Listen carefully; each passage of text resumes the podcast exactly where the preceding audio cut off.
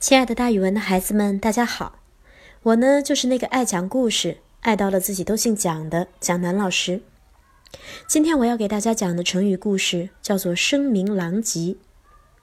声名是名誉的意思，狼藉是杂乱不堪，名声败坏到了极点。蒙恬是秦朝著名的将领。秦王朝建立以后，秦始皇派他带领三十万人马去打击北方匈奴的侵扰。收复了黄河南北的大片土地。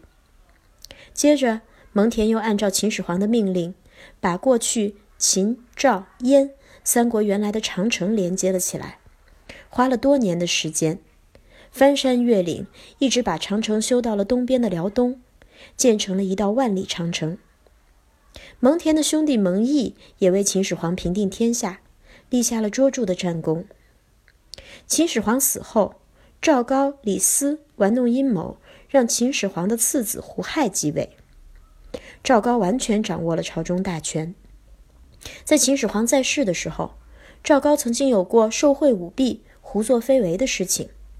他干的这些坏事被秦始皇知道了，就让蒙毅去审理这个案子。蒙毅查清了事实，把赵高判了死刑。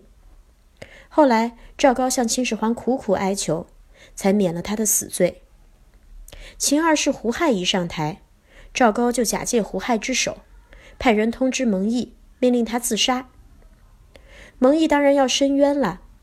他在申辩中列举了秦昭襄王杀名将白起，楚平王杀害贤臣伍奢，吴王夫差杀害良将伍员这样的几件事儿，说明这些君王杀害贤臣，犯了大错，结果是恶声狼藉，布于诸国。